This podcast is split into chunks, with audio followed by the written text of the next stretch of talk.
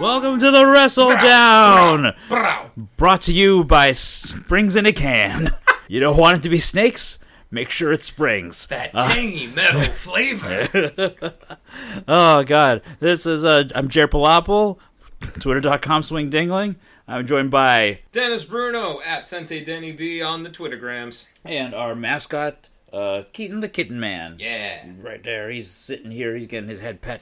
Um, there he is. Yeah. Good little man. He likes to hang out with us while we do the podcast. Uh, so yeah, it's been a crazy week in wrestling. Yes. I mean, we had uh, since the last time we recorded, AEW did their first official show, the Double or Nothing, and then as if things couldn't, get, they already had a wave of positive press, and then they had uh, John Moxley, formerly Dean Ambrose, showing up on uh, Chris Jericho's podcast to talk about why he hates his job. Yep. Um.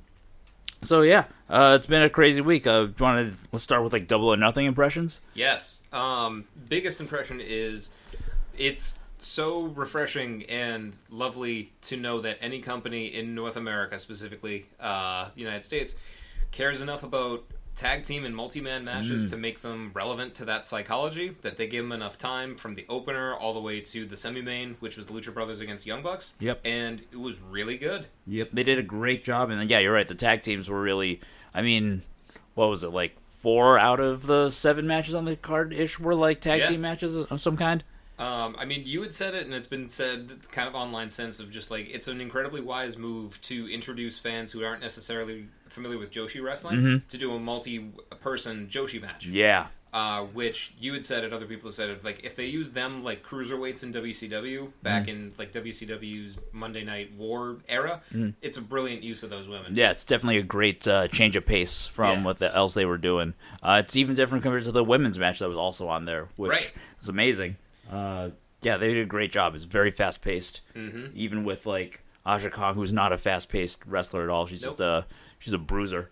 She knows how to bring cans to rings, though. Yeah, yeah. Ah, she's great. I can't believe she's been wrestling since like the '80s Yep. or so, and it's crazy that she's still able to go.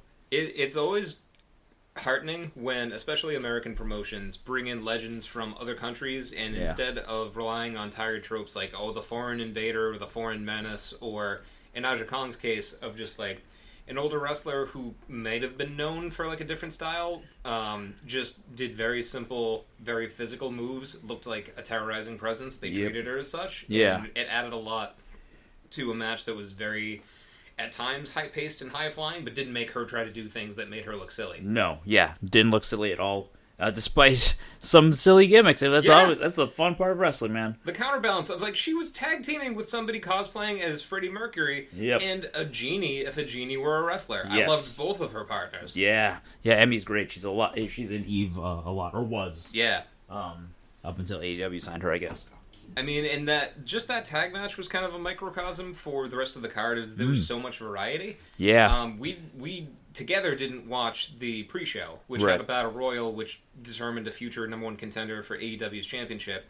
But everything else on the main card had something for a, a, such a wide swath of wrestling fans. right. Yeah, I know. The uh, yeah. Let's. Uh, I mean, they started out with a tag team match that was um, SoCal Uncensored. Yep. uh, who are stalwarts on the American indie scene, versus some guys from uh, OWE, which I mean I've never seen any Chinese wrestling Yeah. up until then, so that was really cool. What and it like just that distinction specifically of like having never seen OWE because like we're pretty deep wrestling fans in the sense of just like this is something we seek out independent of most forms of entertainment Yeah. that we didn't we weren't familiar with something before we saw it but got just like this great impression from two I want to say that they were like Japanese Japanese nationally born wrestlers who started Couple, in China yeah. and brought back basically like the best Chinese prospect with them to team so it was that team of six versus Chris Daniels, Frankie Kazarian, Scorpio Sky, who I think was the standout from the match. Yeah, definitely. They like did a great job, and it was it was a hot opener. Yep. and like that's where immediately you can tell like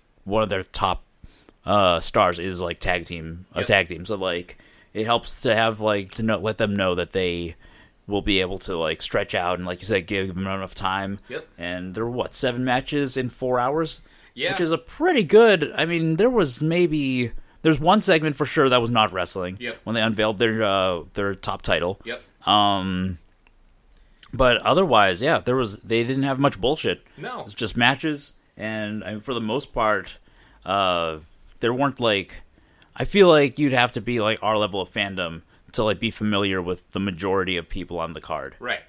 And so, I mean, that part's refreshing of just the two of us being, like, pleasantly surprised over and over again by mm-hmm. people we didn't know everything about. Yeah. Because, like, I think that SCU is super entertaining. I used to watch Being the Elite more, but mm. I kind of fell off of it a few months ago for no particular reason. But, like, this is the worst town I've ever been in is Yeah. a super fun catchphrase, and it's this beautiful thing in wrestling where this, the heels are so good at repeating the same thing that they become faces. Yeah. So them just opening with insulting Las Vegas because they can, crowds loved it. Like, yeah, we suck. Yep. Like that's what's fun about most heels that are so charismatic. You're like, yeah, yeah. Tell me more things about why I'm shitty. Yeah, I know. They great job. Um, there's some great surprises. Yep. Uh, awesome Kong coming back Yes.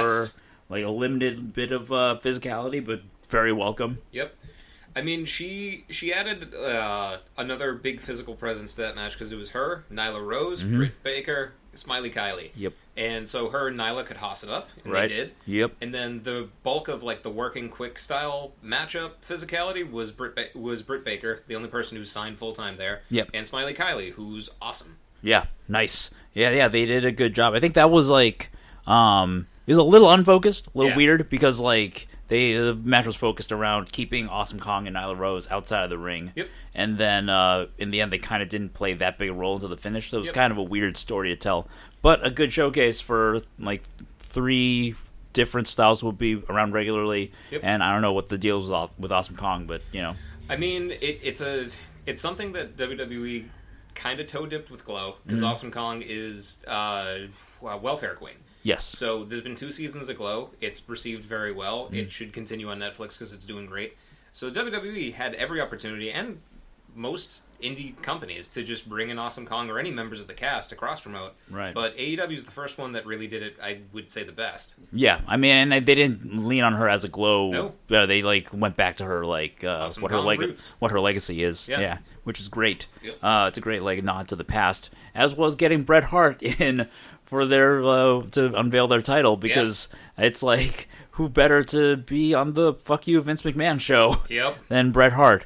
holding a beautiful title. Yeah. like the, the a lot's been said about how nice this thing looked, but that was one of the prestige elements of NWA and WCW wrestling was Big Goldie. Like when Ric Flair held it, he added a lot to the title, but the title added a lot to him. So when the AEW first champion gets crowned, they're gonna look huge. Yep. Yeah, it looks it's a great, like very bejeweled, shiny belt, like very little uh little very little space off to see the strap, really. Yeah. Which is like it looks like a million bucks, which is great. Um it's such bad luck that they did like WWE had just done the twenty four seven belt. Like I know it's meant to be like a Yeah. you know, a jobber thing, but it's like night and day Oh, yeah. over how uh much and how little uh, they seem to care about Yeah. the props. Which ultimately just like the the coincidental ti- timing of introducing two titles to like mainstream pro wrestling is that like Yeah. the fans can see a clear difference between the presentation of these two companies. One is forgive the terminology all in in terms of making itself different in Yeah. an alternative which is smart they're billing themselves as an alternative rather than competition to Right. WWE Yep. So that people don't feel like oh they're competing head to head which of course they are for like attention and money and so on but they aren't necessarily positioning themselves to be better they're just positioning themselves to be different Yep. which is better Yep, for sure.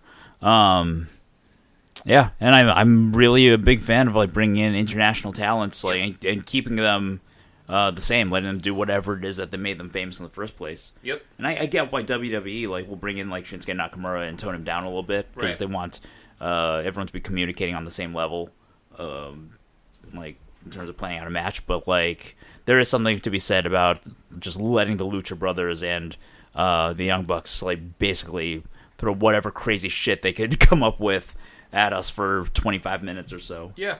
I mean, there are, there are very safe ways to do incredibly dangerous moves, and never is that more fun to watch than with uh, a team of four professionals, which is the Lucha Brothers and the Young Bucks.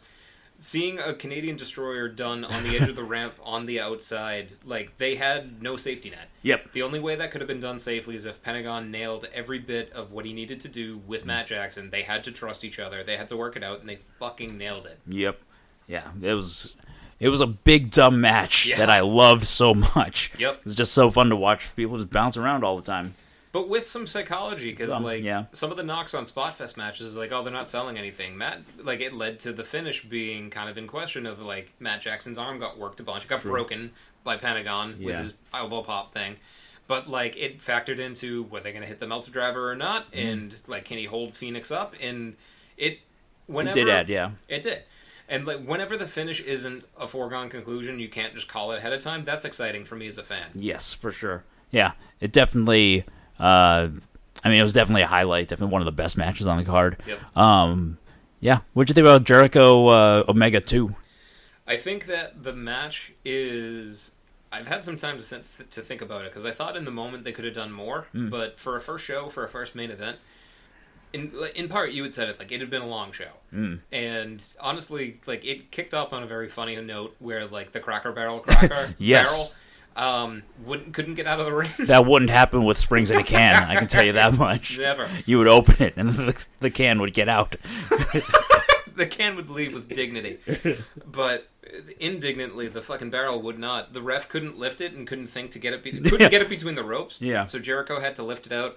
And like seeing Chris Jericho, master of professional wrestling of thirty some odd years, get pissed about Yeah. a barrel is so fun. Yeah, he definitely. I mean, in the moment, he stayed in character. He got it through the ropes the way it, it probably was brought in in the first place. Right. So good, so good. But um, I, like, it, so go ahead. I was gonna say, I think it was. I thought I thought it was a better match than their first one in Yeah. in some ways, at least because like.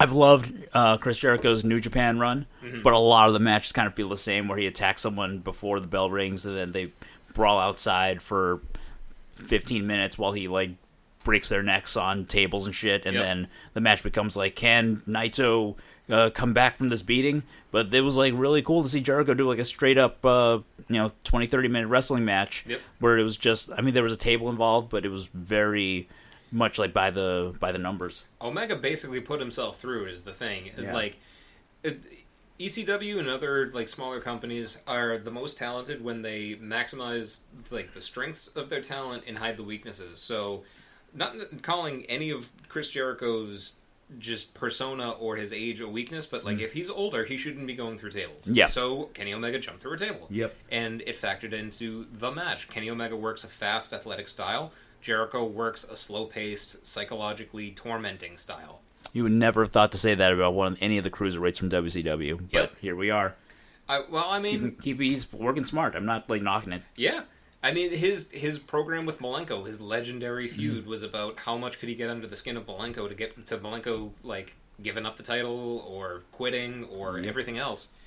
So, like the two of them together, I think the Judas effect needs time to grow for me. Yeah, Um, it's very lightning fist. Yeah. and like the way that it's just like it, it's hyped up as like this hit, Jericho's big new finisher, which is like a spinning elbow thing, which I.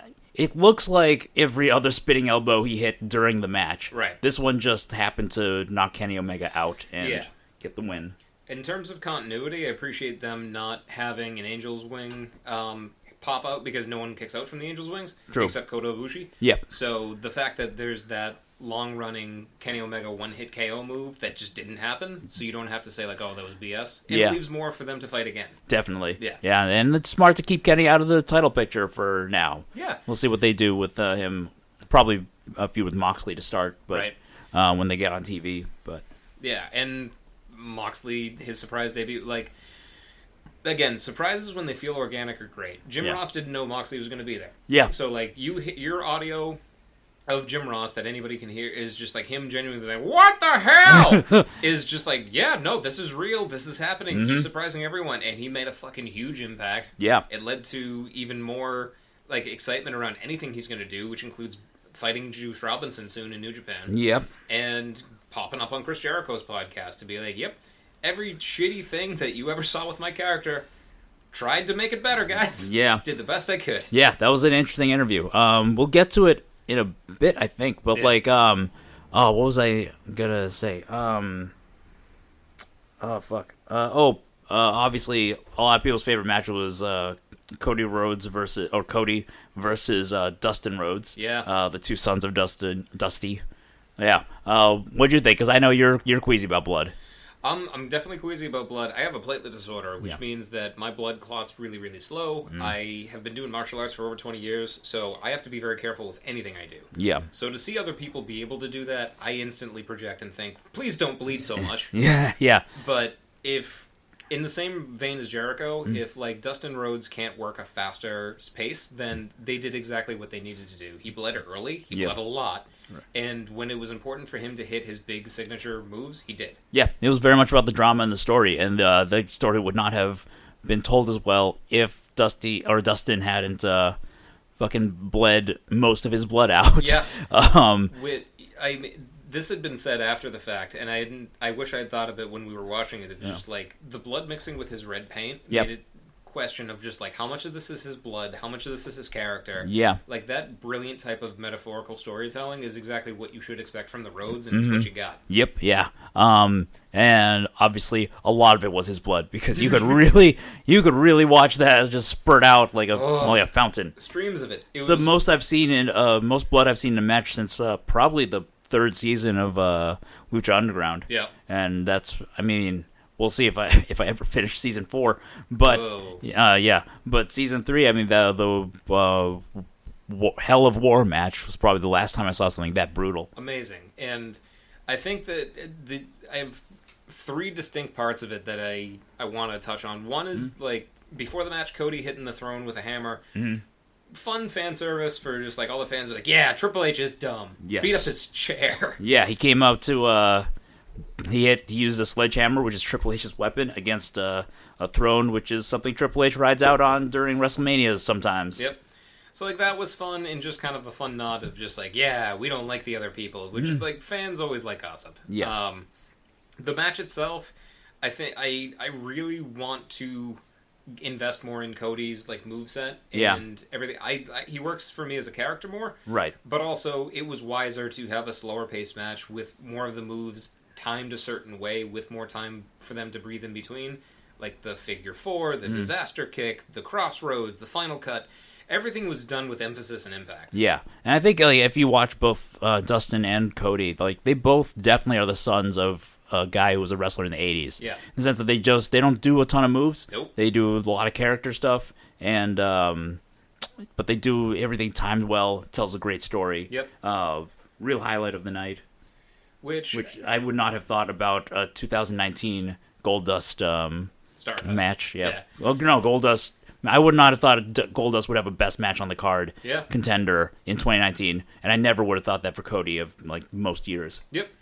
And honestly, all of it paid off for me of the post match of Hmm. Cody grabbing the microphone, calling back to Dusty and Dustin's iconic "I need a partner, baby" promo Yeah. Yep. from WCW of just like. I don't need you to go away. I have a tag team match next AEW show. I need, in his voice cracked, my older brother, and I'm just like, yep, Yay! that's wrestling. Yeah, it was good acting. Yep. And now they're a tag team, Yep. which uh, should be fun. I'm looking forward to it. I don't know if I'm. Do you think it was worth the fifty dollars? Uh, I'm glad we split it. Yeah. Um, which, yeah, it fifty dollars is a big price tag. I mean, at this point, we're conditioned after five years to spend ten bucks for the network. yeah. So, to dole out fifty bucks every month, no. But Right. if they space them out, which it seems like they're gonna every two or three months, then Yeah.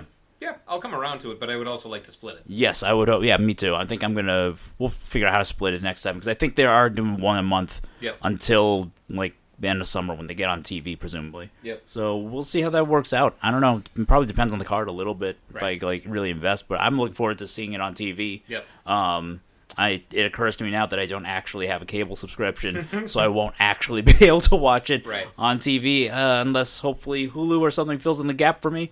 Yeah. It might not because a lot of TNT stuff doesn't show up on there. Yeah, But I mean, I, I want to say that TNT is one of the ne- those networks that's connected to like Apple TV. Yeah. So there, there's going to be ways to yeah, watch it. or I'll subscribe to I'll eat my pride and subscribe to Google mm. or YouTube TV again or whatever. Yep. But I don't know. Maybe we can split that. That would Yeah. be 20, that's fifty bucks a month. I mean, I think it's compelling enough content to pay for it versus like having to put up with what feels like a slog of 12 to 13 shit hours of WWE syndicated program to get 1 hour of NXT. Yes. Yeah. Like if I yeah, it's just there's less clutter. It's it's a roster full of people. I was talking with somebody today that just on the pre-show like not just John Moxley, but Shawn Spears was in the Battle Royal. Of Yep. Just like a guy who got a butt ton of money offered to him to stick around and do nothing, Mm-hmm. and said, "No, I want to do more creative things." wasn't didn't win it, but was there and made a statement of just like my pride and my creative uh, adrenaline is more important to me than just sitting around and collecting a paycheck. Yeah, for sure. And I'm glad that he's going to be bouncing around the Indies and probably on AEW regularly. Yep. Uh, so yeah, so after the, I mean, this was this show was very well received overall. Everyone uh, was mostly stellar reviews across the board. I think the one thing that uh, hasn't been said that I didn't like was the um, the Super Smash Brothers Yeah. showing up after um, the Best Friends and Angelico Jack Evans match.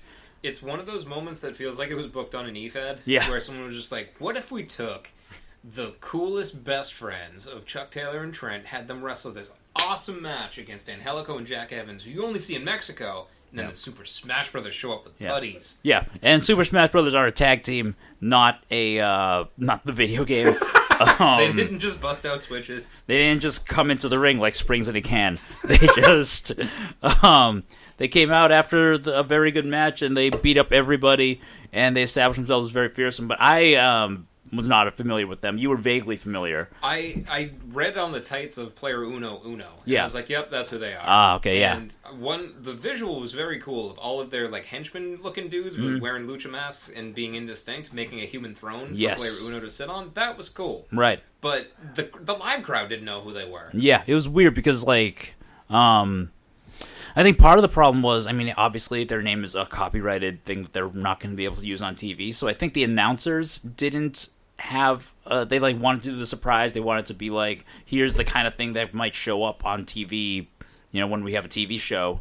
Uh but I don't think they thought it through enough to come up with a good name for them that would replace Super Smash Brothers. So the announcers were like, "Who are these guys? Well, these guys, these guys, they're really, they're they're fighting, they're fighting the guys that we know, but we don't know who they are." Uno and dos? Is that some kind of cryptic language? Yeah, they didn't have yeah, any way to really call it with any specificity, which kind of Yeah. hurt the moment. But I mean, I'm looking forward to uh, like as like you got like we both said, tag teams Yeah. getting like some shine. Yep. Yeah, because the opening six man, we, we already talked about it, and in the middle of it, I tapped you and said, "This is getting too much time," and you're like, "No, no, no, just be patient." Yeah. you were right. Because after that, it set like the pacing for the Joshi six person match to happen. It set the Young Bucks lucha Mm-hmm. match up to succeed. Like the the best friends versus Angelico and Jack Evans.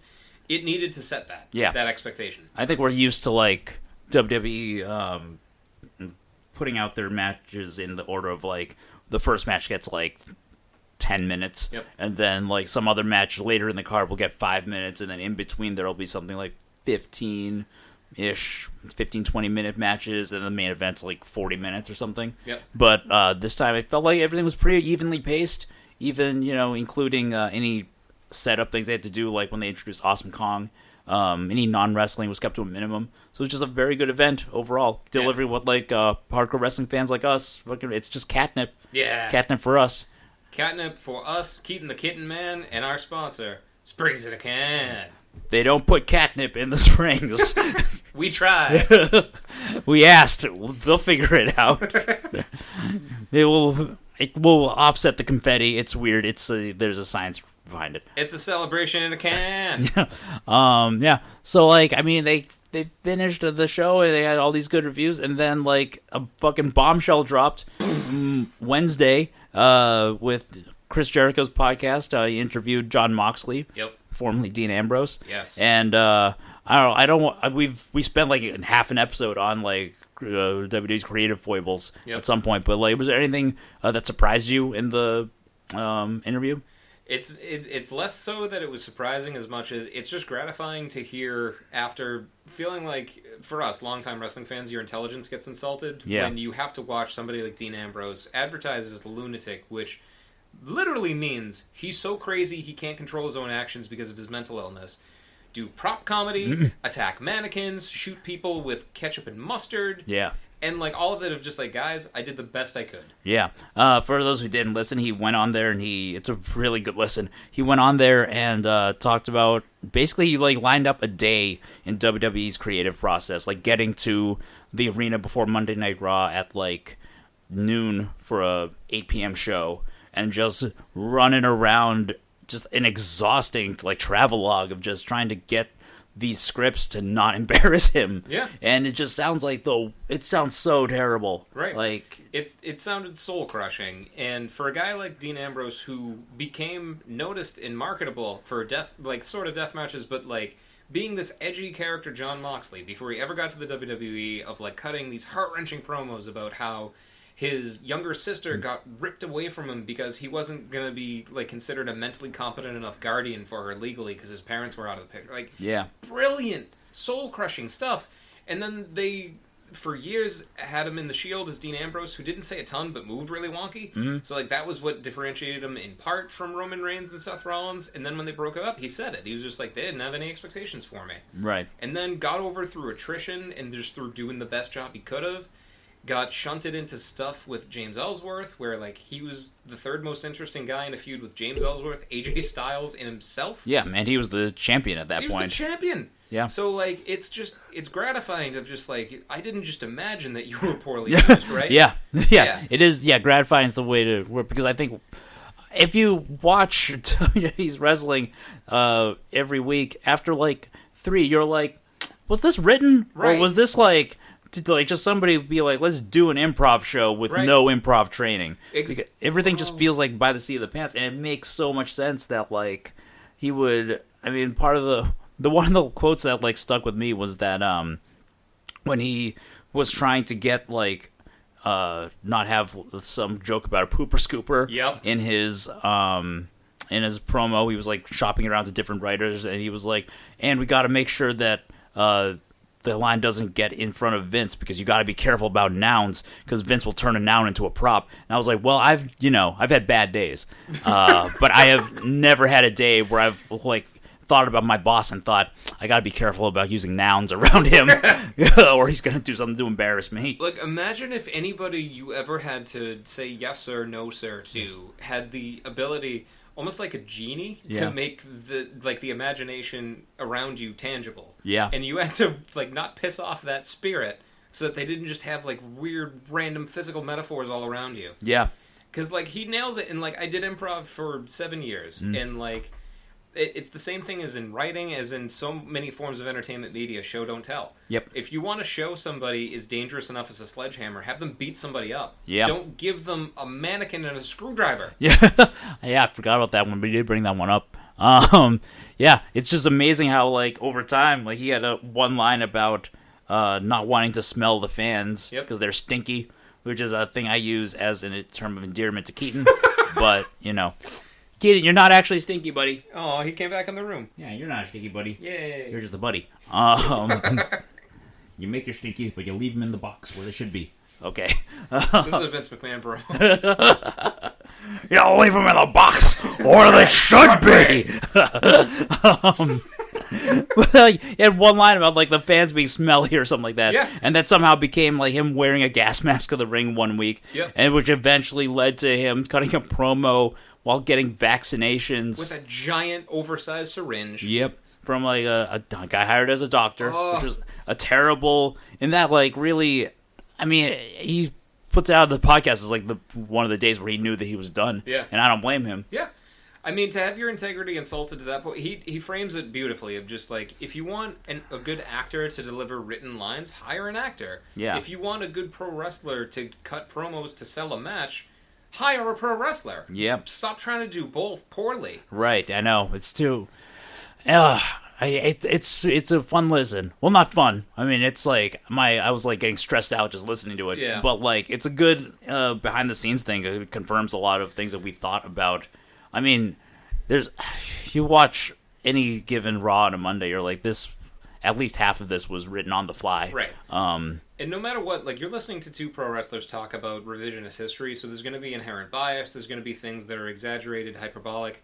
One thing that really helped me in terms of like buying a lot of it as authentic is that uh, John Moxley's married to Renee Young. Yep. She's in the podcast for five seconds. She walks by. Chris Jericho says, "Hi, Renee." Yeah. And that's to me it's just like they're not trying to sell it as just like this fu to the WWE. Renee Young's Yeah. not hopping in to say, "Yeah, they did do that. He did get treated poorly." Blah blah blah. It's Yeah. like, no, this sucked. Yeah, they spoke very highly of the company like to start, and then it was just like, I mean, it's the creative that lets down some good people. Yep. basically. Um, and it's it, it's telling of just like they will and it's been proved positive on screen enough that they will hire incredibly talented people so other companies can't have them. Yep. they had no plan for dean ambrose when the shield broke up through hard work and just saying yes to enough stuff that he could make work he got himself over and like he says it in the podcast of like he got treated more seriously when he started making money it's so insane that it's this catch 22 of not only do you have to be popular enough you have to be marketable enough to sell tangible bullshit yeah. like Rusev Day made the mistake of not being able to sell enough T-shirts and calendars.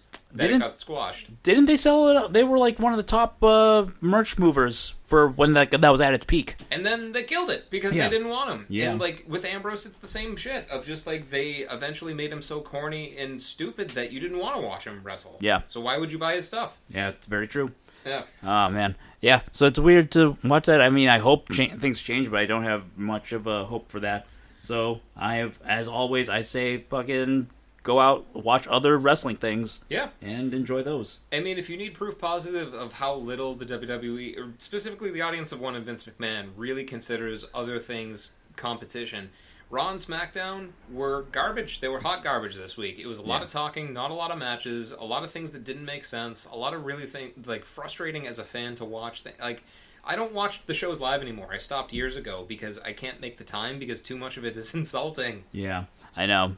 Um, yeah, it's like uh, Double or Nothing was like ninety percent wrestling, and then Yep. Raw found the other ten percent uh, that was not wrestling. And blew it out over five Yeah, hours. Yes, yeah. Yeah. It was uh whew. and I mean I'll give them a little bit of leeway because it was a more Memorial Day weekend, Hmm. but like it's not a great sign. I don't know, maybe they're saving all the good shit for when AEW's on TV. Right? We'll see. like it and yeah one last thing about the podcast is like jericho gives this tremendous hypothetical of you imagine vince mcmahon is this guy who's been billed for years as a creative genius Yeah. and moxley agrees of just like yeah he comes up with great ideas what would the company itself be like if he just took a fucking prolonged break like Yeah. not forever but like a week two weeks maybe a month to just absorb anything that isn't wwe Right. and bring it back Yeah, he made the the good point that like Vince McMahon has had wrestling on his mind twenty four seven for like thirty years. Yeah. and it's like, can you enjoy it from you know if you're at that like he probably tapped out like once WCW got bought out. He was Yeah. like, well, now I don't have to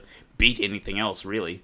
I mean, and just like the simple fact of like one of the selling points he had for Dean Ambrose promo for the syringe was just like, yeah, it's a it's a shot to guard against rabies, but people don't know that it's for dogs. it's like, do you really think fans are that stupid? Yeah, I, it was something else that wasn't rabies, but yeah, it was like an animal specific thing Yeah. that was like, and it was weird because he was also trying to sell it to him as not comedy, It's so good. it's also- so well written. but also not, but also laughing at his own descriptions of it. Yeah. very weird. But um, yeah. Yeah. So yeah, we're fucking Hyped. uh, hype for yeah, the fall's gonna be good. Yep. And uh, I mean, New Japan's wrapping up with the best Super Junior soon. They'll have their biggest show of the year and the G1 in between. So we're gonna have our fucking arms full with other shit.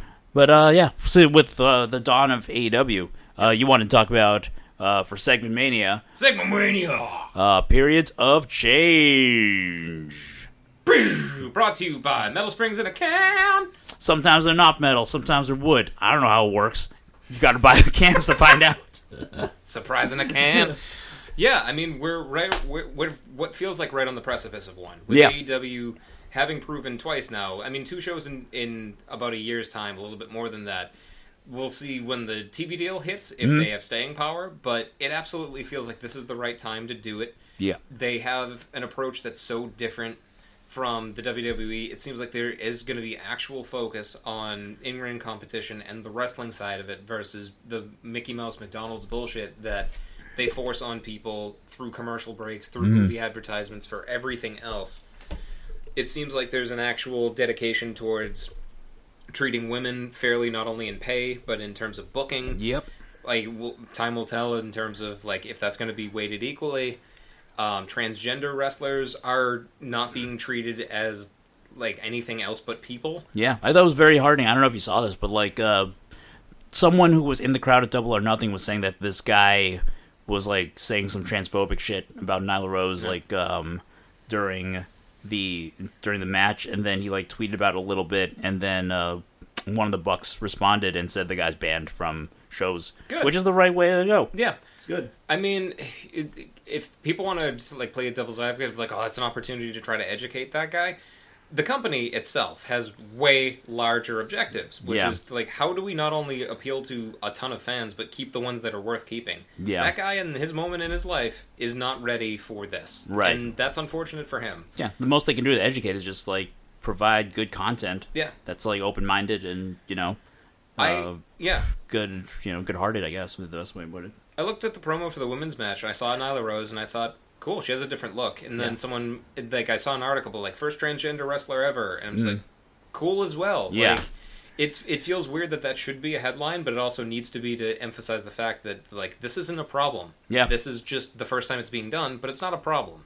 Yep, and I think Sonny Kiss is also signed on to them. So Yeah. there's like a lot of like uh, LGBT like representation. Progressive characters, yeah. Yeah. Which like y- you can do that. You don't have to have like men cross dressing as women to make it seem and like treated as a joke of just Mm-hmm. like to be transgender as a joke or should be treated less seriously or anybody who just doesn't identify as either end of like that gender spectrum. They could be non-binary. Yep. It doesn't matter. Can you wrestle or not? Yes. Like that's always should Yeah. what, what it should come down to. I think it says something that uh, I think maybe it was like two years ago. I think Stephanie McMahon was like, "We're going to be starting to roll out some LGBTQ characters on Yep. WWE programming." And I mean, first off, they haven't really, Mm-hmm. but also like in the moment, my gut reaction was, "No, Yeah. Don't put that snake back in the can." that that snake is not metal or wood. It's just a sad snake. yeah, uh, that's why you buy springs in a can. Springs in a can. um, but yeah, and then like like uh, AEW signed like I think just because like the uh, Cody and the and uh, Brandi Rhodes and the Bucks and Kenny Omega all have like good track records with being kind of inclusive about fans. Yep. That like they can sign Nyla Rose and like Sonny Kiss and anybody else they might have on their roster, and I'm already like, okay, they're probably going to treat them better than they would get treated in like most other companies. Yeah, I mean, I have terrible flashbacks to when TNA tried their head-to-head Monday Night War, where they had Orlando Jordan come out and Yeah. he poured like either baby oil or suntan lotion on himself, but it was made to look like pseudocum, and it was just very Mm. much a gay panic thing. Yeah. but way more graphic than they're used to doing it. When it wasn't even graphic because it's just like oil that he put on himself. But it, but like fan like companies historically have not treated anybody who isn't just like a straight man or a straight woman very well with, with much respect. Yeah. So it's nice to just see that as sweeping change of just like socially progressive people and identities don't have to be treated as freak shows. Yeah. Pro wrestling in itself is a sideshow. Right. Why why discriminate on top of that? Yeah, totally. Um, yeah, it's it's smart. I think they're doing a smart job of uh, presenting themselves in an alter- as an alternative in that way, but also, uh, oh, what was I going to say? In the way that, like, I don't know. I think as an overall business, like entertainment is getting more into niches. Yep. And AEW is being smart in appealing to like the hardcore wrestling fan niche, whereas WWE tries to be everything to everyone, and it's a it's a dated uh, way of doing things. Really, I think. It tries to be everything to everyone, but it still compromises a lot of that promise because, as we heard on the podcast, like it caters to an audience of one, Vince Right. McMahon, an out of touch seventy three year old person. Yeah. They're about to do a show in Saudi Arabia that discriminates openly against women. Yep. So a lot of people like us aren't going to fucking watch it Yeah. because all of this promise that WWE's made of like progressive women's booking Mm. is not being held. Right. They want uh, they want to have their cake and eat it too. They Yeah. want to just domestically be able to do like we're doing we're doing good things with women, and it's like that's fine. But like the Joshi, you know, the, the Joshi style that uh, AEW signed has been doing the shit that WWE's touting as progressive for decades. Yeah. Like, there was a stretch in the '90s where it was bigger than men's wrestling, Right. in Japan. But and and I mean, and people in hindsight or regressively can say like, oh, it was a different market, it was a different time, it was a different uh, country entirely. There's nothing that could have stopped the WWE if they wanted to, if they mm. really wanted to get behind it, to make Alundra Blayze versus Bull Nakano have lasted six months to a mm. year, or beefed up the ro- roster, have just like kept Leilani Kai around, and other people, like you said at that time, were hot from Japan, mm. like Aja Kong herself. But now is a time that they can try to reintroduce that in North America. Yeah. And there's tons of talent all over the place. Um, Rosemary comes to mind. Allie, who was on commentary for AEW, comes to mind. Uh, Smiley Kylie, who I've seen in person and at Beyond and other shows. Yeah. There's such this dearth uh, and this influx. It not even an influx. It's just this higher emphasis on the indies Mm. as like a legitimate alternative. If they just had a bigger spotlight Yeah. to be noticed and legitimized Right. and like ECW capitalized this on the capitalized on this in the early '90s of just like Paul Heyman in the Rise and Fall uh, WCW documentary says like early '90s was hair metal everywhere, Mm. and then ECW was punk rock, it was Nirvana, it was in your face, it was grunge, and it became the new standard because Mm. Yeah. it was so different and better. for sure.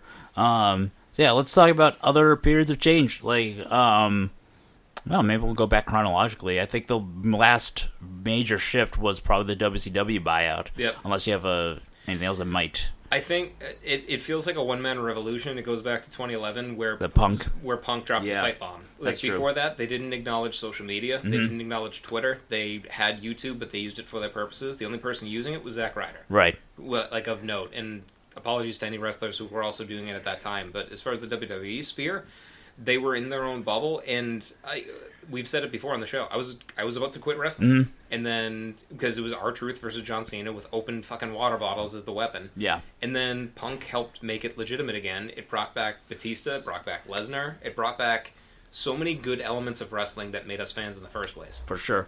When did the WWE network start? Was that like three years ago? Um, five. Five? five? Okay, it's It been five years. Elimination Chamber before WrestleMania 30. Yes. Okay. Uh, because like that would, I have to think that that was also a massive shift. Yep. Like because like before then to get indie wrestling you'd have to probably buy like a forty dollar event on like a website where the your internet was you know suspect. Yep. Um, or like trade for tapes online, or before that, even just through the mail if you just know somebody. Yep. So now, like the access being everywhere makes it amazing, which is which helps WWE. Yeah. Because like they can be like Shinsuke Nakamura's coming, and everyone's like, oh shit, Shinsuke Nakamura's coming, and then but also it's a double edged sword because now you're like, oh, they brought Shinsuke Nakamura, but it's not like the one the the way that we like loved him before. Not the not the true king of strong style one. Yeah. The, the the like one who will gesticulate wildly and have a lot of like very distinct mannerisms, but won't hit you very hard. Right. Um, so yeah, no, that, that's an excellent point of change because they also were getting criticized by even ESPN, who wasn't a fan of them at the time. They had just put out their documentary about John Cena. They edited to make it sound like he admitted he did steroids. Oh yeah. Like they were criticizing him, just like this model is never going to work. You're never going to get enough people to pay, and Mm. like this is just going to be a big money loser. Other companies aren't going to cop this. Yeah. And then it became the standard. Like we watch New Japan through New Japan World. I don't think that ever would have happened if the network hadn't been successful. Mm. For sure, yeah. Like that pointing the way of uh, online shit. Yep. Like really helped. Um, yeah, but yeah, let's. Uh, yeah, the punk thing really did set everything off because like that Yeah. helped, like make them kind of acknowledge the world outside a little bit. Yep. Before that, I would say it was 2005 when Impact got its uh, uh, like FSN deal. Mm, Yeah. Like Fox Sports One before, um, or Fox Sports, whatever it was. Because at that point, it was just running weekly pay per views from 2002 to 2005, Mm-hmm. and you couldn't really see it. Yeah, I read like online recaps. Never really committed to any dirt sheet specifically, but I read WrestleZone, I read ProWrestling.net, Yep. and like that's how I knew. I read about AJ Styles before I ever saw AJ Styles. Yeah. So then when I did see him in like 3D living color, it's like, oh, I want to see him fight Christopher Daniels more. I want to see more like three way matches between the two of them and Joe. Sure, yeah. Um, yeah, I don't know how much.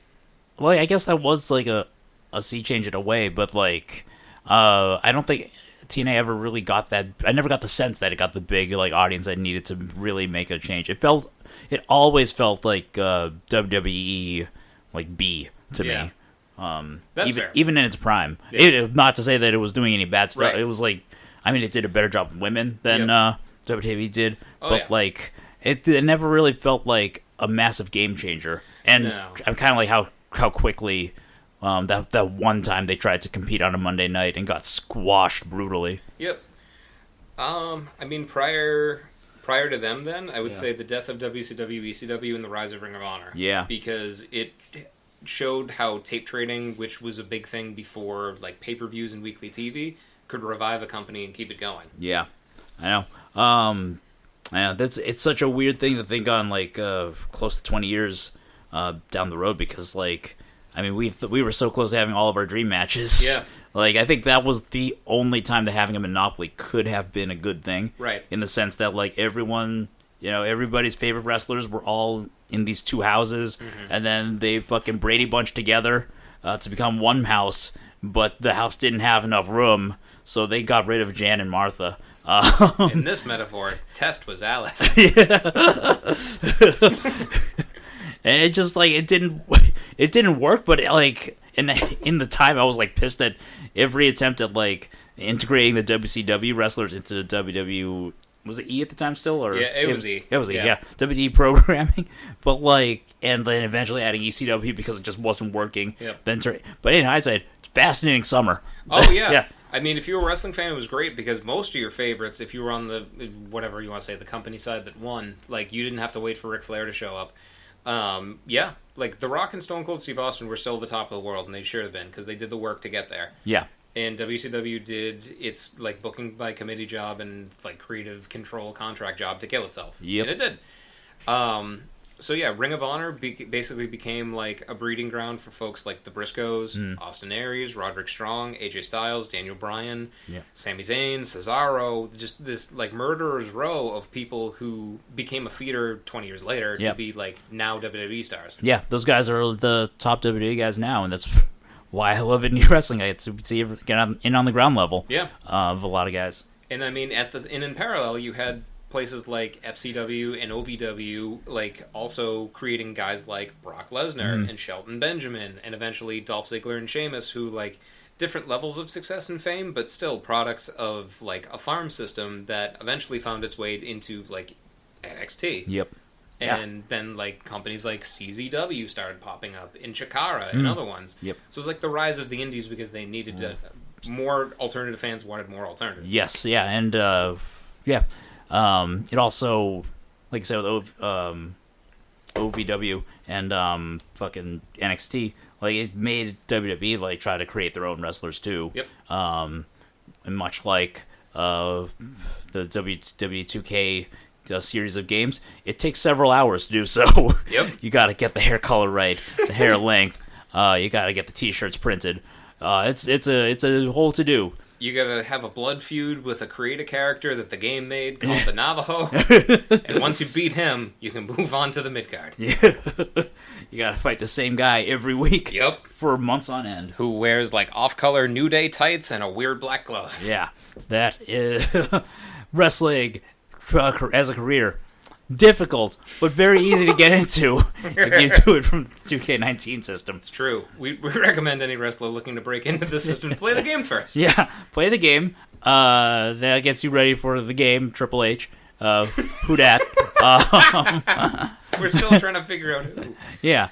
Um, and someday you, you you know maybe you'll wind up on a podcast sponsored by Springs in a Can. Springs in a can, they don't taste like chocolate goldfish. Yeah, I, I mean, I mean to think about it, like anything we've brought up, oh, other than Punk, th- anything we we could bring up as a moment of change is like within our lifetimes at least is a reaction to or against WWE. Yeah. because I think the next one before that would be WCW uh, Yeah. starting. the formation of it and the start of the Monday Night War. Yeah. Um, yeah, because aside from that, it would have just been like piecemeal consolidation of all the territories, like slowly but surely plays like uh, the AWA going Hmm. out of business, we're getting absorbed. However, whatever way you would want to look at it, going out of business is probably best. Yeah.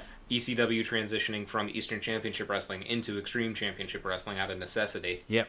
um, and in in part reaction to WCW. Paulie Heyman, That's or- true, yeah. Paulie Dangerously, um, getting misused there and having so much fire and so much ambition to want to succeed that he made ECW. Yeah. Yeah, So yeah, that's a we're living in a real interesting time. Yep. I mean, nationally, but also just in wrestling. Yeah. Which is the easier one to think about without Yep. having your head explode. Yeah, I mean nationally, which extends to globally, because I don't know a ton about like the history of German or uh, British professional wrestling, but Yeah. there wouldn't be an NXT UK without an NXT. Yeah. There wouldn't be a burgeoning like British system that's arguably being cannibalized by the WWE unless they had a global reach. Yeah. So there wouldn't be an OWE without WCW and. WWE. Yeah, got to get on a pro- uh, progress uh, subscription at some point. Yeah. Um, I think I might check check out DDT Universe next, but we'll see. Mm-hmm. We'll see. I'm trying to do, um, you know, every couple months, give a, a month to some you know random promotion to see what their situation is. Yep. Um, but yeah. Uh, yeah. Anything you wanted to add on the topic?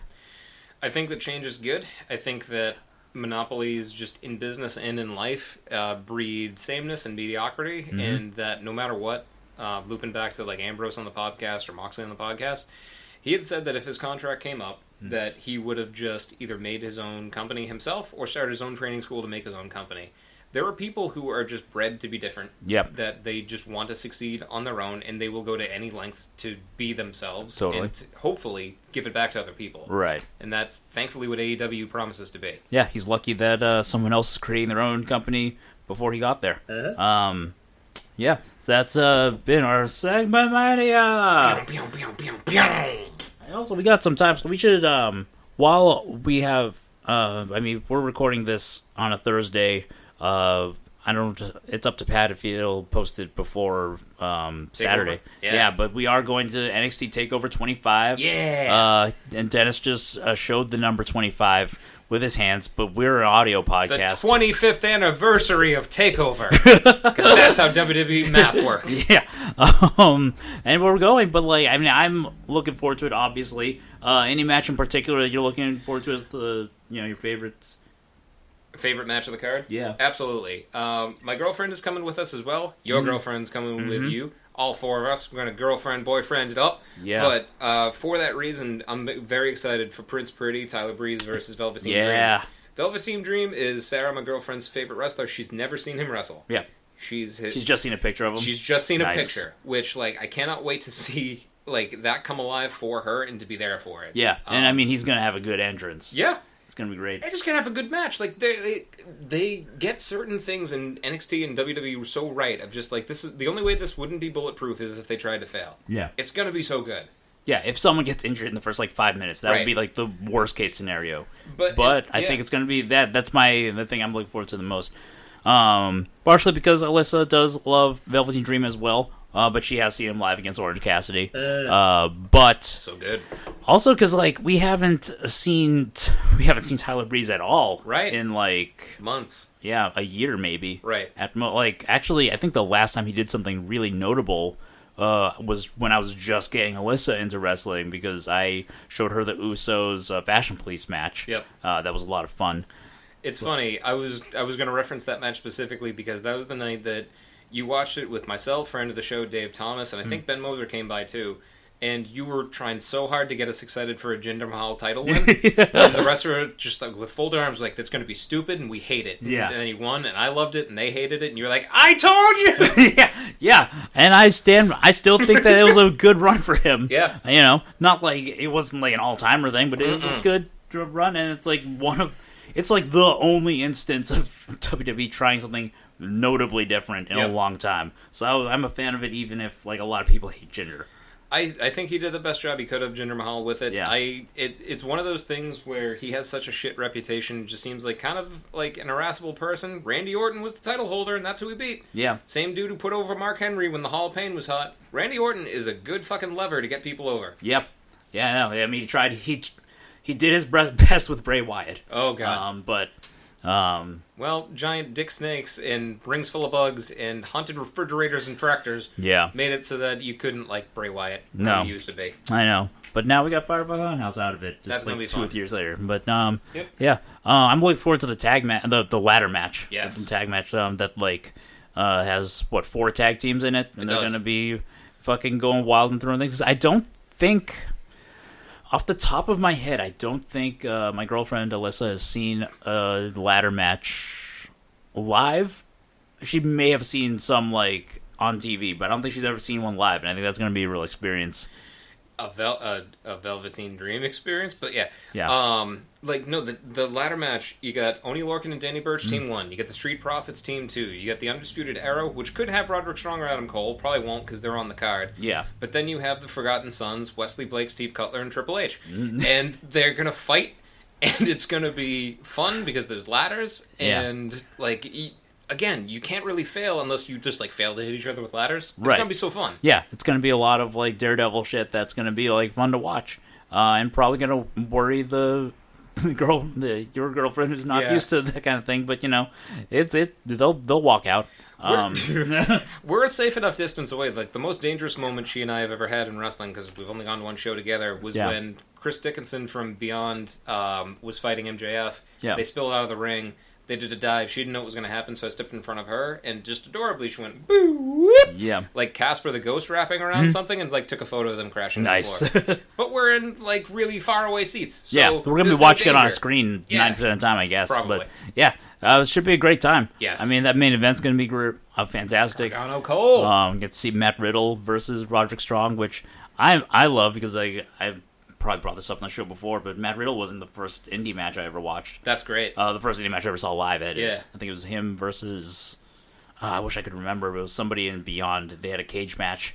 Uh, it was fun. I didn't like him at the time, but he's grown on me a, a lot. I looked at him as another guy, which felt like another guy transitioning from a sport that didn't work out, Mm-hmm. MMA in this case, of just like, well, he's going to try to milk pro wrestling for what it's worth. Is he going to give back? The answer is yes. He's Yeah. very good at it. Turned out, yeah, turns out this is the perfect thing for him. Yep. So I think the sleeper match of the night, which um, if they let her bust out everything that she's capable of doing in a microcosm, is Io Shirai versus Shayna Baszler. oh, that's gonna be fun. if Io Shirai is allowed to be Io Shirai, Genius of the Sky, it's going to be the match of the night. Yeah, I think that's. uh I wish they would do more women's matches on takeovers, but yeah, that is the. um That's definitely one that Alyssa's definitely gonna be looking forward to that one the most, uh, and hopefully, um I was gonna say, I was gonna say like, um if Shayna's uh, bad luck against Asian opponents uh continues, but she's also Asian, so kind of Yeah. doesn't matter. But yeah, um, that that one should be really good, and that's. I think the only reason uh, that it's kind of flying under the radar is because Shayna spent like most of her time feuding with Kairi Sane, Right. and like stylistically, Kairi and Io are kind of cut from the same cloth. Mm-hmm. But I do think that that could be like a real banger, and I'm looking forward to it a lot. I think it's one of those moments, kind of similar to the um, one of the best matches that Kyrie and Shayna had, is that traditionally WWE babyfaces don't have friends, mm-hmm. but so Io Shirai is walking into this really without a friend, but she just came to the aid of Candice LeRae mm. recently, and this is assuming she's healthy, a great reentry for Dakota Kai. Yeah, So say that like Shayna and Io have a competitive head-to-head match. Shayna signals for like the horsewomen to help her out. Candice LeRae comes down but gets overwhelmed. It's like, oh no, there aren't any other friends they have. Yeah. And Dakota Kai comes in. Captain King kick starts kicking. yeah. How long has Dakota Kai been out? Oh, six, eight months? All right. Yeah, that might be cutting it close for Yeah. her coming back. But I think like even if there's no interference or little interference and he does it alone, like should be great. Yes. And I'm looking forward to that. I'm less looking forward to the drive down because it's kind of long. But Three hours. yeah, but it's fine. I'll put on a podcast. Yeah, It'll be a good time. Um, yeah. So Mm. this has been the Wrestle Down. Buy your springs out of a can. Don't buy springs from a box. Springs from a box of garbage. Uh, they burn. They're filled with like uh, Regrets? yeah, they don't have the kind of springiness that springs from a can have, and you can tell that they're springs from a can because you open the can and the springs come out, and it's not snakes. Anyway, this has been the Wrestle Down. I'm Jere Pilapil, Twitter.com, Swing Dingaling. This has been Dennis Bruno, Sensei Denny B on Twitter. Yeah. And playing with a little flower thing has been Keaton the Kid Man, our mascot. He is uh, Keaton Fuzzy on Instagram. Uh, we wish you good night and good bang bang. That's the sound springs make.